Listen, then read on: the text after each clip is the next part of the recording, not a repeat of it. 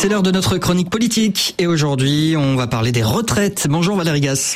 Bonjour Gaëtan. C'est la réforme la plus attendue en 2023, celle qu'Emmanuel Macron euh, n'a pas réussi à mener à bien dans son premier quinquennat et celle qui va montrer si le président est toujours capable de réformer dans son second mandat.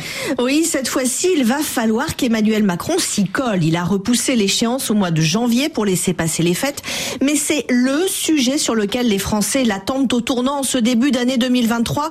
Les retraites, tout le monde en parle et tout le monde veut savoir savoir à quelle sauce les Français vont être mangés, à la béchamel 64 ans, à la sauce piquante 65 ans, ou dans une émulsion plus ou moins digeste avec allongement de la durée de cotisation. Et avant même de savoir quel scénario est choisi par le président, on parle de mouvement social. Oui, les syndicats sont dans les starting blocks. Ils ont prévenu le report de l'âge légal, c'est non.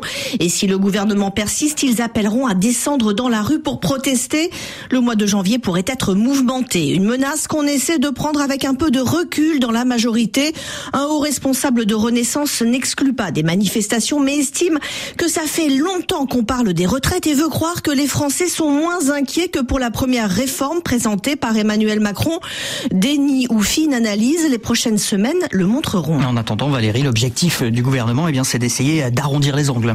Oui, et d'abord avec les syndicats, il n'y aura pas le droit dans les bottes comme du temps d'Alain Juppé, nous dit-on, pour décrire l'état d'esprit de l'exécutif dans la négociation.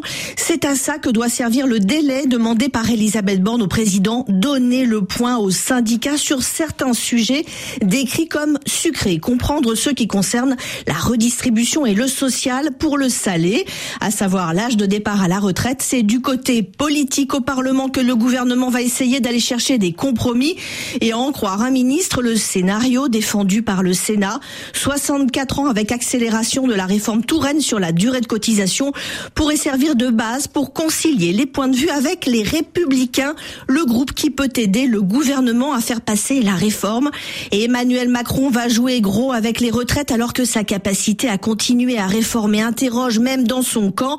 Un ancien député de la majorité estime que le président a perdu le mojo, autrement dit l'énergie. Pour avoir une chance de la retrouver, il ne doit pas se casser les dents sur les retraites. C'était la chronique politique. Merci Valérie.